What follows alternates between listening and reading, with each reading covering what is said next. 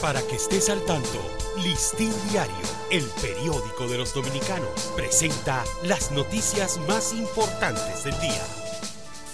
Buen día. Hoy el Listín Diario cumple 134 años informando a la sociedad y a través de su amplia trayectoria este medio de comunicación ha logrado posicionarse como decano de la prensa dominicana. Con motivo a esta celebración, reconocidas personalidades e instituciones del país se han sumado a la conmemoración extendiendo sus felicitaciones.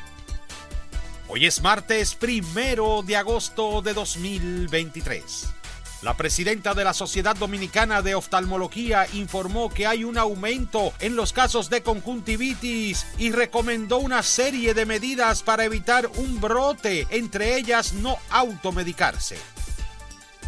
El director del Hospital Pediátrico Robert Reed Cabral, Roberto Clemente, afirmó ayer que en las últimas tres semanas se ha registrado un aumento indiscutible en los casos de dengue en medio de una implacable crisis de violencia que durante años ha estado castigando a la población haitiana, principalmente por las bandas criminales. Seis consulados dominicanos en Haití entregaron 27.123 visas en los tipos de negocio múltiple, turismo múltiple, residencia, negocios con fines laborales y turismo simple, todo en un periodo de dos meses.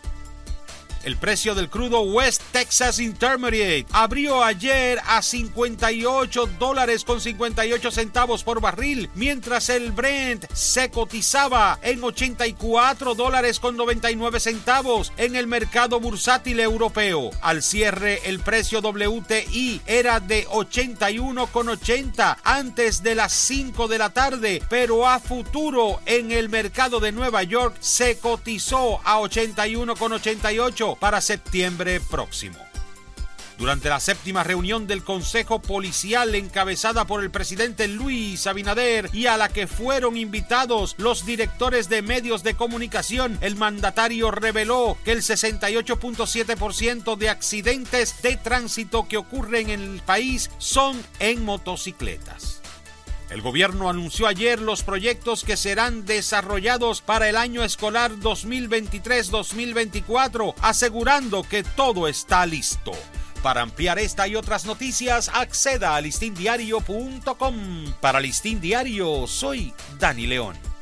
Para que estés al tanto, Listín Diario, el periódico de los dominicanos, presentó las noticias más importantes del día.